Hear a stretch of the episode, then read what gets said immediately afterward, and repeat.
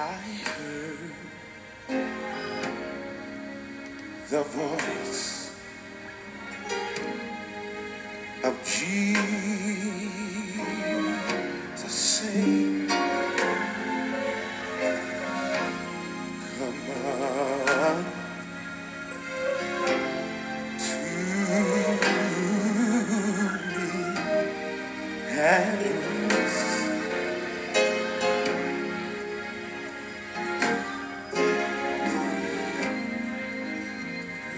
Down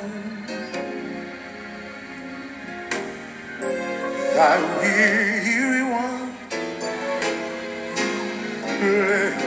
Lay down thy head upon my breast. Well, good morning, my sisters and brothers, saints of God. Welcome to Monday, January 8th, our first full work week of 2024. Uh, for the next few days, I will be sharing with you from Acts. Acts 4, verse 12 is our key verse. Nor is there salvation in any other, for there is no other name under heaven given among men by which we must be saved. There are seven simple steps to take in sharing God's plan of salvation. So I want to share from the, the red book we've been studying from um, these seven steps over the next five days. Number one is, and it's quite critical when you listen to this carefully, share your personal experience of salvation. Don't give your life story. It should not take more than a few minutes to tell how the Lord saved you. As you come to the close of your testimony, bring out your Christian Life New Testament and say, May I share with you God's plan of salvation that changed my life? Now, share fact number one. It's a fact that God loves you.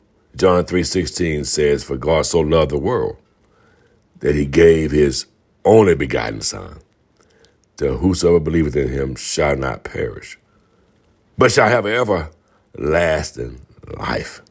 Now, when you come to the close of the note, say something that makes sense. Will you now admit that God loves you? Lead him or her to admit it if you can. This will get him involved in the plan of salvation. The one thing we learned yesterday in our message uh, that God gave us is that we do our best to share God with people, His plan of salvation, but there will be times when people just will not hear. Either they have gotten so flesh bound um, that they don't want to give up the life that they love in the flesh. So therefore, they will tell you, uh, I appreciate you, brother, appreciate your sister, but not right now. I'm not trying to hear anything about salvation. I just want to let the good times roll. And so you move on and you pray for that person and you pray that eventually uh, the soul will be ripe and that they would hear God's plan for life after this world and that they will accept Jesus as their Lord and personal Savior. The key point is to share a little bit about your your journey to salvation and and just share that one scripture with them and we will go gentle, not forceful with people. Um, the plan of salvation is critical as a believer that we share. So we want to spend more time this year in the spirit of evangelism and reaching out and not so much in house, but more outside those walls of uh, compelling women, men, boys, and girls that they may come unto salvation. Have yourself a wonderful, miraculous Monday, my sisters and brothers. And I pray that you will be blessed and God will give you traveling grace if you have to go to your office or He'll protect your children if they have to go to class. God, we thank you for another day, another day of grace and mercy. Be with us now, God. In Jesus' name we pray. Amen.